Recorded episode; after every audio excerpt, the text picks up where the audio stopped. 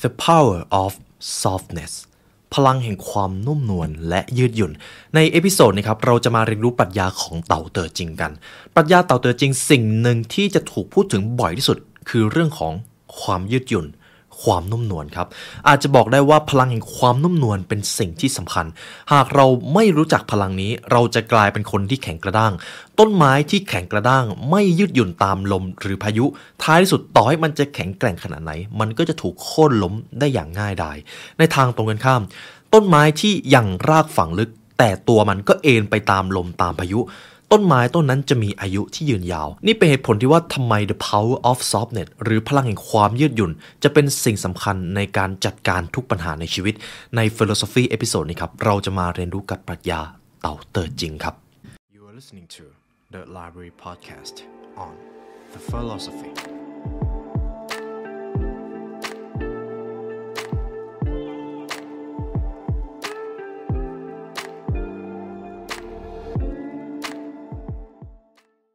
ตำราสู่ความสำเร็จและเนื้อหาพิเศษจากเรา The Library Premium Content รับชมทั้ง 2 ช่องทางได้แล้ววันนี้ทั้ง YouTube Membership และ www.thelibrarylearn.com เพราะการเรียนรู้จะทำให้คุณเป็นอิสระ ใน philosophy episode นี้ครับเราจะมาเรียนรู้กับปรัชญาเต้าเต๋อจิงกัน เป็นอีกปรัชญาหนึ่งที่ตัวผมชื่นชอบ ผมกล้าบอกเลยว่าปรัชญานี้จะเป็นปรัชญาที่ถูกพูดถึงไปชั่วอายุคนมีอายุยืนยาวมาก เป็นปรัชญาที่อยู่เหนือกาลเวลาครับ ผู้ประพันธ์ปรัชญานี้ก็คือท่านเล่าจื๊อนั่นเอง ใน part นี้เราจะมาพูดถึง the power of softness ครับผมมีโอกาสได้เรียนรู้ปรัชญานี้จากไอเซลแกงเกอร์ The power of softness อาจจะเรียกว่าเป็นความนุ่มนวลหรือความยืดหยุ่นก็ได้ อย่างที่ผมได้บอกไปในตอนแรก ต้นไม้ที่มีโอกาสอยู่อย่างยั่งยืนที่สุด จะเป็นต้นไม้ที่เอนอ่อนไปตามลม รู้การปรับตัว มีรากที่ฝังลึกก็จริง แต่ตัวมันปรับตัวได้ ตรงนี้ครับท่านเล่าจื๊อเขาได้กล่าวไว้ว่า อะไรก็ตามที่แข็งมากเกินไป จะพังทลาย ความนุ่มนวลการยอมจำนนจะสามารถทำให้ท่านก้าวผ่านอุปสรรคในชีวิตได้ครับ ปรัชญานี้สามารถเอาไปใช้ในชีวิตได้ ผมอยากให้คุณผู้ฟังลองสังเกต ใครก็ตาม ต่อให้เขาจะเก่งหรือเชี่ยวชาญขนาดไหน แต่ถ้าเขาไม่ปรับตัวหายนะจะบังเกิดครับ การปรับตัวจึงเป็นสิ่งที่สำคัญมาก ในทางตรงกันข้าม ใครก็ตามที่อาจจะไม่ได้เก่ง ไม่ได้เชี่ยวชาญ แต่รู้วิธีการปรับตัว รู้ว่าตัวเองควรจะปรับตัวแบบไหนให้เข้ากับยุคสมัยเข้ากับสถานการณ์ คนแบบนั้นแหละครับ จะมีโอกาสประสบความสำเร็จสูงมาก นี่คือพลังของ softness นั่นเอง ท่านเล่าจือได้บอกไว้ว่า ในทุกวันนี้ ผู้คนมักจะชื่นชมความแข็งแกร่ง และมักดูถูกความอ่อนแอ นี่คือสิ่งที่เกิดขึ้นในสังคม แต่ความแข็งแกร่งที่ว่านั้นอาจจะไม่ใช่ความแข็งแกร่งที่แท้จริง เราอาจจะเห็นภาพว่าความเข้มแข็ง เราจะต้องเป็นคนที่แข็งแกร่งทำสิ่งต่างๆ ให้สำเร็จประสบความสำเร็จให้เร็วต้องกล้าแสดงออกต้องมั่นใจ นี่คือความแข็งแกร่งในบริบทที่สังคมมองครับ ด้วยเหตุนี้หลายคนจึงปรารถนาที่จะเป็นเสาหลักแห่งความเข้มแข็งที่ไม่มีวันแตกหักแต่นั่นคือ ภาพลวงตาครับ ในปรัชญาเต่าเต๋อจริงเขาจะบอกว่า เราจะเห็นการยกย่องความแข็งแกร่งอยู่รอบตัวเรา เรายกย่องร่างกายที่แข็งแกร่ง ผู้ประกอบการที่ร่ำรวย เราจึงมองว่าความแข็งแกร่งจะเป็นการอวดความเข้มแข็ง อวดทรัพย์สิน อวดฐานะของตัวเอง เราจะมาตั้งคำถามกันนั่นใช่ความแข็งแกร่งที่แท้จริงหรือเปล่า เพราะว่าความแข็งแกร่งที่แท้จริง ที่บริบทสังคมมองเอาไว้ อาจจะไม่ใช่ความแข็งแกร่งที่แท้จริง แต่ความอ่อนแอหรือความนุ่มนวลความยืดหยุ่น นี่ต่างหาก เป็นสิ่งที่หลายคนกำลังมองข้าม ในปรัชญาเตาเตอจริงครับ ท่านเล่าจื้อจะเปรียบเปรยกับน้ำน้ำเป็นธรรมชาติที่ทรงพลังที่สุด น้ำเป็นสิ่งที่นุ่มนวลยืดหยุ่น น้ำจะไหลจากที่สูงลงมาจากที่ต่ำน้ำจะแปรเปลี่ยนรูปของมันได้อย่างง่ายดาย และหากน้ำจะทำลายใครก็ตาม เขาสามารถทำได้ทุกเมื่อ นี่คือพลังของความ softness ครับความนุ่มนวลเขาจึงได้บอกเอาไว้ว่า ความอ่อนแอคือวิธีการทำงานของเต๋าเล่าจื้อนักปราชญ์ลัทธิเต๋าได้เขียนเอาไว้ ความเข้มแข็งอาจจะไม่ใช่คำตอบของความมั่นคงในชีวิต ผมได้ให้แก่นไปแล้ว ความเข้มแข็ง ความหนักแน่นอาจจะไม่ใช่คำตอบทั้งหมดเสมอไป ความนุ่มนวลความยืดหยุ่น อาจจะเป็นอีกคำตอบหนึ่งที่ท่านกำลังค้นหาอยู่ ผมจะมีเรื่องราวหนึ่งมาเล่าให้ฟังครับตามแบบฉบับ The Philosophy กาลครั้งหนึ่งนานมาแล้ว มีกษัตริย์องค์หนึ่ง จ้างเฉพาะคนที่แข็งแกร่งและกล้าหาญเท่านั้นเพื่อที่จะมาทำงานราชการ โดยเชื่อว่าคนที่แข็งแกร่งเหล่านี้นี่แหละ จะต้องเป็นคนที่ปกป้องเขาได้มากที่สุด จากนั้นมีนักปรัชญาคนหนึ่งมาเยี่ยมเยือนกษัตริย์คนนี้ครับ เขาบอกกษัตริย์ว่า กลยุทธ์ที่ดีกว่าในการปกป้องให้ท่านปลอดภัยก็คือทำให้ผู้คนไม่กล้าโจมตีท่านตั้งแต่แรก นี่ต่างหากคือสิ่งที่ท่านควรจะทำหากกษัตริย์เอาคนที่แข็งแกร่ง เอาคนที่กล้าหาญมาปกป้องตัวเอง คุณแน่ใจหรือเปล่า ว่าคุณจะปลอดภัยจริง ๆ เมื่อนักปราชญ์พูดแบบนี้ครับ กษัตริย์ก็เลยนึกออก แท้จริงแล้วเราควรที่จะทำให้ผู้คนไม่อยากทำร้ายเราตั้งแต่แรก นี่อาจจะเป็นกลยุทธ์ที่ดีที่สุด การทำให้คนกลัวไม่ใช่เป็นคำตอบที่ถูกต้อง เพราะผู้คนก็อาจจะทำร้ายกษัตริย์องค์นี้อยู่ดี จากนั้นนักปราชญ์ก็กล่าวว่า but just people don't want to harm you it doesn't mean they will respect you or love you การที่ผู้คนไม่ต้องการทำร้ายคุณ ไม่ได้หมายความว่าพวกเขาจะเคารพหรือรักคน พูดง่าย ๆ เลยก็คือ การที่กษัตริย์ทำให้คนอื่นกลัว มันอาจจะไม่ใช่การแก้ปัญหาตั้งแต่รากนั่นเอง ทีนี้ครับ เมื่อนักปราชญ์บอกแล้วว่า การทำให้คนกลัวท่านอาจจะไม่ใช่คำตอบที่ดีนัก แต่ลองทำแบบนี้ดูสิ ผมจะอ่านโค้ดนี้ให้ฟัง Suppose you had a strategy that could get them to love you and respect you so that your concerns are their concerns สมมติว่าคุณมีกลยุทธ์ที่จะทำให้พวกเขารักคุณและเคารพคุณมาตั้งแต่แรก ความกังวลของคุณจะกลายเป็นความกังวลของพวกเขา กลยุทธ์นี้จะดีกว่าแค่ความแข็งแกร่งและความกล้าหาญหลายเท่าครับ นี่คือสิ่งที่นักปรัชญาบอกกับกษัตริย์ท่านนี้ ซึ่งมันเป็นความจริง เมื่อกษัตริย์ได้ฟังแบบนี้ครับ ก็ตื่นรู้เลย การทำให้ผู้คนกลัวเขา การที่จะทำให้ตัวเองแข็งแกร่งมีความมั่นคง มีความหนักแน่นไปเสียทั้งหมด อาจจะไม่ใช่ทางออกที่ดีที่สุด พระองค์มีกำลังทหารอยู่แล้ว การทำดีต่อผู้คน การทำให้ราษฎรรักคุณมาตั้งแต่แรกเริ่ม นี่จะหากที่จะทำให้คุณปลอดภัยจริง ๆ ครับ คุณแทบจะไม่ต้องใช้ความแข็งแกร่งอะไรเลย คุณแค่ต้องใช้ความนุ่มนวลครับ ใช้ความนุ่มนวลเข้าหาคนนั่นเอง เพราะเมื่อเปรียบเทียบสิ่งนี้กับผู้นำที่ปกครองโดยใช้การข่มขู่และความกลัว คุณผู้ฟังลองคิดถึงใครก็ได้ที่เป็นผู้นำระดับโลกที่ครั้งหนึ่งอาจจะอยู่ในหน้าประวัติศาสตร์ ปกครองคนด้วยความกลัวข่มขู่เขาอาจจะมีความแข็งแกร่งจริงครับ อาจจะไม่มีใครสามารถเข้าไปทำร้ายเขาได้เลย แต่ เขาก็ไม่สามารถเข้าไปพิชิตใจคนรอบตัวของเขาได้จริง ๆ เขาแค่มีกำลังความแข็งแกร่งเท่านั้นเอง แต่ในทางตรงกันข้าม ผู้นำที่มีความนุ่มนวลเข้าหาคนด้วยความจริงใจ ผมนึกถึงพระเจ้าเล่าปีก่อนเลย ในตำราสามก๊กครับ จะมีผู้นำหลายประเภทมาก แต่ผู้นำที่โดดเด่นในแง่มุมของความนุ่มนวลจะเป็นพระเจ้าเล่าปี เวลาที่พระเจ้าเล่าปีจะเข้าไปหาราษฎรหรือต้องการทำกิจการร่วมกับใคร ท่านเล่าปีครับ พระเจ้าเล่าปีจะสามารถ พิชิตใจคนได้ด้วยความจริงใจของเขา เขาแทบจะไม่ต้องใช้กำลังทหารเลย เขาแค่ใช้ศาสตร์และศิลป์ในการเข้าถึงใจคน ในขณะผู้นำอีกขั้วหนึ่ง ผมจะนึกถึงโจโฉตอนนั้นโจโฉเป็นพระเจ้าวุยอ๋องโจโฉจะเป็นคนที่ประคองคนด้วยความเด็ดขาด มีกำลังทหารแข็งแกร่ง เวลาจะพิชิตข้าศึกก็ใช้กำลังเอาชนะเลยส่วนใหญ่นะครับทำให้โจโฉเป็นผู้นำที่มีความแข็งแกร่งมาก แต่โจโฉจะต้องหวาดระแวงจากคนรอบตัวอยู่ตลอดเวลา ในทางตรงกันข้าม พระเจ้าเล่าปีจะไม่ค่อยมีโมเมนต์ที่ต้องระแวงคนรอบตัว เพราะเขาพิชิตใจคนเหล่านั้นได้มาตั้งแต่แรกแล้ว นี่คือพลังของความนุ่มนวลนั่นเองครับ ทุกท่านสามารถเอาไปใช้ได้ในทุกบริบท โดยเฉพาะเรื่องของคนนั่นเอง หรือถ้าหากพูดถึงในหน้าประวัติศาสตร์ครับรัฐบาลที่เป็นเผด็จการใช้ความรุนแรง อาจจะ สามารถก้าวหน้าในประเทศตัวเองได้ แต่มันจะแค่ในระยะสั้น ๆ ในที่สุดพวกเขาก็จะถูกทำลายจากภายในสู่ภายนอก ผู้นำที่ดีต้องให้ความสำคัญกับผลประโยชน์ของประชาชนเป็นอันดับแรก และเป็นที่รักของคนรอบข้าง ทีนี้คุณผู้ฟังจะเห็นแล้วว่า พลังแห่งความนุ่มนวลอาจจะสามารถพลิกแปลงเป็นความแข็งแกร่งที่แท้จริง ก็ได้ อยู่ที่ว่าท่านจะเอาไปใช้ในบริบทอะไร ทีนี้ผมจะมาถึงส่วนที่ 2 taming the tigers ส่วนนี้ผมจะมีเรื่องเล่าหนึ่งมาเล่าให้คุณผู้ฟัง ผู้ดูแลสวนสัตว์ชื่อเหลียงครับ ชอบเลี้ยงสัตว์ป่า เช่น เสือและหมาป่า เขารู้วิธีฝึกพวกมันให้เชื่อง ที่จริงแล้วเขาทำตัวให้พวกสัตว์เชื่องได้มากเลย จนสามารถปล่อยให้พวกมันเดินเล่นอยู่ในบ้านของพวกเขาได้ ที่นี้ครับเหลียงพาเด็กฝึกงานมาถ่ายทอดความเชี่ยวชาญของเขา และอธิบายว่าเคล็ดลับในการเลี้ยงสัตว์เหล่านี้ให้มันเชื่อง เขามีเทคนิคอะไร เพราะทั้งเสือและหมาป่า ต้องบอกว่าสัญชาตญาณนักล่าของพวกเขาสูงมากการจะทำให้เชื่อง มันเป็นอะไรที่ท้าทาย ที่นี้ครับ พอชื่อเหลียงพาเด็กฝึกงานมาถ่ายทอดความเชี่ยวชาญของเขา เขาบอกเลยว่า การที่จะเลี้ยงสัตว์เหล่านี้ให้เชื่อง คุณจะใช้ความดุร้ายใส่มันไม่ได้ คุณจะใช้วิธีการบังคับไม่ได้ เพราะคุณไม่มีเรี่ยวแรงไปสู้กับมันแน่ ๆ แต่คุณจะต้องเข้าใจธรรมชาติของพวกมันครับ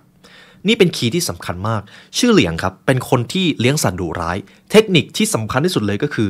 คุณจะต้องเข้าใจธรรมชาติของมัน ไม่ใช่การฝืนธรรมชาติของสัตว์เหล่านี้ เสือ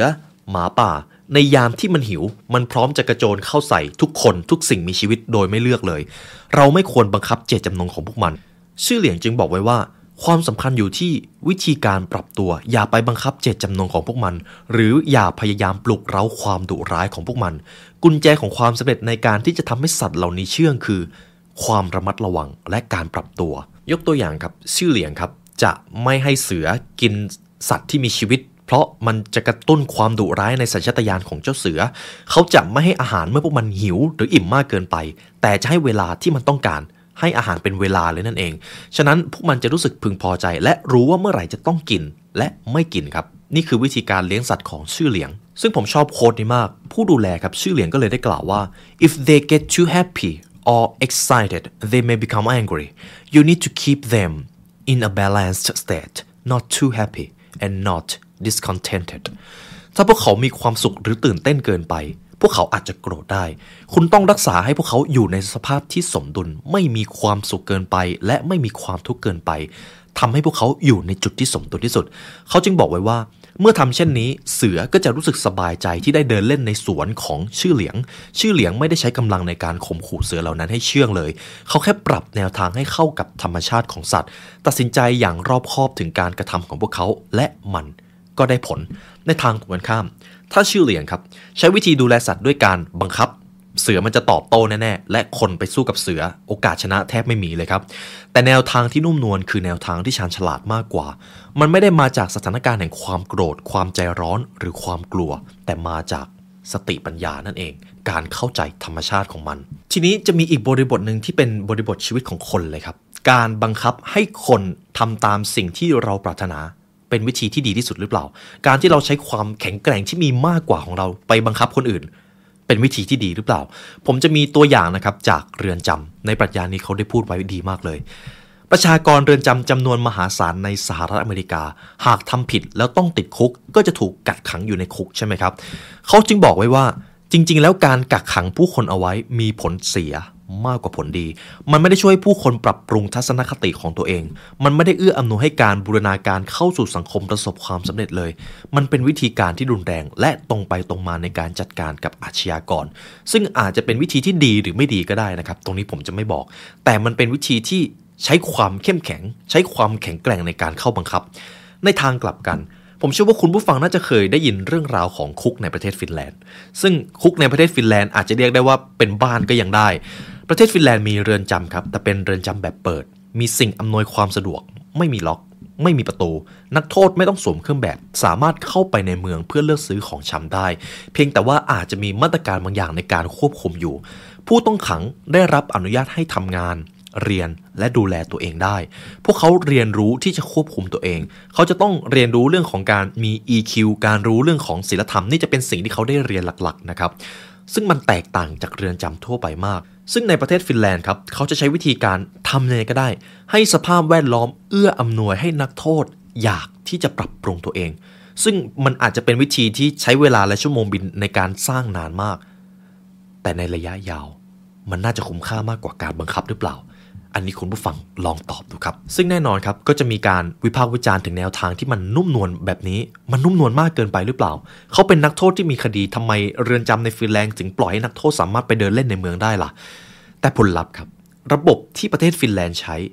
ได้ผลครับ เนื่องจากอัตราการกระทำผิดของนักโทษเหล่านี้ ถือเป็นหนึ่งในอัตราที่ต่ำที่สุดในโลก พูดได้อีกอย่างก็คือ เมื่อนักโทษไปอยู่ในคุกฟินแลนด์แล้วออกมา โอกาสที่เขาจะไปทำซ้ำความผิดเดิม มีน้อยมากครับ หรืออาจจะกลายเป็นคนที่ดีในสังคมได้เลย นี่เป็นอีกครั้งครับที่เราเห็นพลังของความนุ่มนวลในทางตรงกันข้าม หากเราดูในชีวิตจริง คุกเรือนจำที่ใช้วิธีการบังคับขู่เข็น หลายครั้งเมื่อปล่อยนักโทษคนนั้นออกไปเขากลับไปทำผิดอีกรอบ เขากลับไปทำคดีเดิมเลย ซึ่งทีนี้มันก็จะเริ่มตั้งคำถาม แล้ววิธีไหนมันดีที่สุด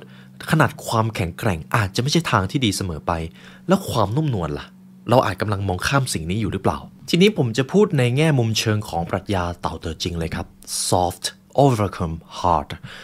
ในปรัชญาเต่าเตอจริง เล่าจือครับถ้าเล่าจือบรรยายถึงพลังของสิ่งที่เขาเรียกว่าสสารที่อ่อนที่สุดในโลก และสสารที่อ่อนที่สุดในโลกนี้ จะให้ผลผลิตกับโลกนี้มากที่สุด ทุกท่านลองทายว่าคืออะไรคำตอบคือ น้ำครับ น้ำเป็นสสารที่อ่อนที่สุดในโลก และให้ผลผลิตหรือสร้างชีวิตมากที่สุดในโลก ถ้าสิ่งมีชีวิตไม่มีน้ำตายแน่นอน ทันทีที่คุณสัมผัส น้ำจะเคลื่อนไหวจะเปลี่ยนรูปจะไม่มีรูปแบบที่ตายตัว แม้ว่าคุณจะเป่า น้ำก็จะโค้งงอไปกับอากาศ จากน้ำเมื่อไปผสมกับธาตุอื่นๆ ก็จะแปรเปลี่ยนสภาพได้อย่างง่ายดายน้ำไม่เคยคงรูปแบบไว้ได้ด้วยตัวเอง เพราะน้ำต้องการสภาพแวดล้อมเพื่อสร้างรูปร่างอยู่เสมอ เมื่อคุณขัดขวางน้ำ น้ำก็จะเปลี่ยนเส้นทาง เมื่อน้ำร้อนมันก็จะระเหย เมื่อน้ำเย็นมันก็จะแข็งกระด้าง น้ำไม่ต้องทำอะไรให้สำเร็จ บ่อยครั้งที่น้ำไม่ได้ทำอะไรเลย น้ำไม่ได้อาศัยอยู่ในที่สูง แต่ย่อมแสวงหาจุดต่ำสุดโดยธรรมชาติ แต่ถึงแม้ว่าน้ำจะไม่มีรูปแบบที่ตายตัวเปรียบเสมือนสิ่งที่อ่อนแอ แต่ถ้าหากน้ำต้องการจะทำลายสิ่งใดก็ตาม น้ำสามารถทำได้อย่างง่ายดาย ฉะนั้นน้ำอาจจะไม่ใช่สิ่งที่อ่อนแอ น้ำยืดหยุ่น แต่เข้มแข็ง แต่แข็งแกร่งครับ ทั้งนี้ทั้งนั้นครับ ชาวเต่าโบราณจึงเชื่อว่าความนุ่มนวลไม่ได้ด้อยไปกว่าความแข็งแกร่งเลย ความนุ่มนวลสามารถเอาชนะสิ่งที่แข็งแกร่งได้ เช่นเดียวกับกรณีของน้ำน้ำเป็นสิ่งที่อ่อนที่สุด แต่ไม่ได้อ่อนแอนะครับ ไม่มีอะไรจะดีไปกว่านี้ ไม่มีอะไรจะยิ่งใหญ่ไปกว่าน้ำสำหรับการเอาชนะความยากลำบากและเข้มงวด เพราะไม่มีสิ่งใดแข่งขันกับมันได้เลย ทุกคนรู้ดีว่าความนุ่มนวลและการยินยอม จะเอาชนะความเข้มแข็งและแข็งกระด้าง และในตอนที่ผมมีโอกาสได้ศึกษาปรัชญาเต่าเตอจริงครับทำให้ผมได้เข้าใจบริบทของน้ำอย่างลึกซึ้ง ความนุ่มนวล ความยืดหยุ่น เป็นอะไรที่แข็งแกร่งอย่างแท้จริงครับ นี่คือปรัชญาจาก น้ำครับ ทีนี้ผมจะพูดถึงหัวข้อสุดท้ายครับ the rigid and stiff สิ่งมีชีวิตที่มีความนุ่มนวลและยอมจำนน ผมจะอ่านตรงนี้ให้คุณผู้ฟังเพื่อที่มีความยืดหยุ่นที่สุดในโลกจะอยู่ได้อย่างยั่งยืน ผู้แข็งทื่อคือสาวกแห่งความตาย คนตายจะแข็งทื่อ ผู้ที่ยอมจำนนและอ่อนโยน คือผู้มีชีวิต พอพูดถึงความยืดหยุ่นในอีกบริบทหนึ่งมันคือการ เปลี่ยนแปลงครับ การเปลี่ยนแปลงคือชีวิต และชีวิตคือการเปลี่ยนแปลง เมื่อเรามีความยืดหยุ่นในชีวิต ไม่ยึดติดอยู่กับรูปแบบ ไม่ยึดติดอยู่กับความคิดหรือการกระทำเดิมๆ เราจะก้าวไปพร้อมกับความจริงที่เปลี่ยนแปลงตลอดเวลา โลกไม่เคยหยุดหมุน เราจึงจำเป็นต้องทำให้ชีวิตสอดคล้องกับความจริงให้มากขึ้น การอยู่รอดของผู้ที่เหมาะสมที่สุด ไม่ได้หมายถึงการอยู่รอดของผู้ที่แข็งแกร่ง ย้อนกลับไปในสมัยบรรพบุรุษนะครับ ในยุคที่ยังมีสัตว์ใหญ่สัตว์ดึกดำบรรพ์อยู่เลย สัตว์ที่มีโอกาสจะไปก่อนเลย มักจะเป็นสัตว์ที่แข็งกระด้างที่สุด เหมือนจะเข้มแข็งที่สุด แต่ในทางตรงกันข้าม สัตว์ที่เหมือนจะมีอายุยืนยาวมาจนถึงทุกวันนี้เลย มักจะเป็นสัตว์ที่ดูเหมือนจะไม่ได้เข้มแข็ง แต่ปรับตัวครับ ยืดหยุ่น แล้วคอยเปลี่ยนแปลงตัวเองให้สอดคล้องกับสภาพแวดล้อมอยู่ตลอดเวลา สัตว์กลุ่มนี้จะอยู่ยาวนานมากครับ ดังนั้นจึงอาจจะบอกได้ว่า ผู้ที่สามารถปรับตัวได้ดีที่สุดเท่านั้นที่จะอยู่รอดครับ ดังนั้นแม้ว่าการเอาชีวิตรอดต้องใช้ความแข็งแกร่ง แต่มันก็ต้องใช้ความนุ่มนวลในการปรับตัว คุณจะปรับตัว หรือจะยอมพังพินาศและสูญพันธุ์ดังที่ลัทธิเต้าเต๋อจริงครับ ท่านเล่าจือได้ประพันธ์ไว้ว่า สิ่งที่แข็งทื่อจะแตกหักไป ความนุ่มนวลและการยอมจำนนจะมีชัยในท้ายที่สุด นี่คือปรัชญาของ The Power of Softness นะครับ พลังแห่งความนุ่มนวลจากปรัชญาเต๋าเต๋อจริง ในบทประพันธ์นี้อาจจะมีความเป็นปรัชญาอาจจะต้องใช้เวลาตีความระดับหนึ่งนะครับ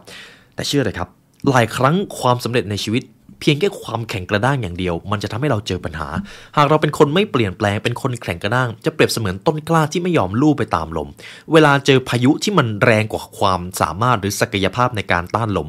เราก็จะถูกโค่นล้มได้อย่างง่ายดาย แต่ต้นกล้าต้นไหนก็ตามที่มีรากที่ฝังลึก แล้วพร้อมที่จะเอ็นอ่อนไปตามลม ต้นกล้าต้นนั้น จะอยู่อย่างสง่างามครับ นี่ก็เป็นบทเรียนจากปรัชญาเต่าเตือจริงที่ผมนำมาให้กับคุณผู้ฟังทุกท่านนะครับ หากคุณผู้ฟังฟังมาถึงตรงนี้ครับและอยากใช้เวลาเรียนรู้ให้ลึกซึ้งกว่านี้ คุณผู้ฟังสามารถซื้อหนังสือได้จาก The Library Shop นะครับทุกตำราเกี่ยวข้องกับความสำเร็จ ความสุข รวมถึงทุกความปรารถนาในชีวิต ขึ้นอยู่กับความรู้ของท่าน เพราะการเรียนรู้จะทำให้คุณเป็นอิสระครับ นี่คือเหตุผลทั้งหมดที่เรามาเรียนรู้ด้วยกัน ในวันนี้ได้เวลาอันสมควรแล้วทีมงานเดอะไลบรารีและผมขอลาไปก่อน ขอให้วันนี้เป็นวันที่ยอดเยี่ยมของทุกท่านครับ สวัสดีครับ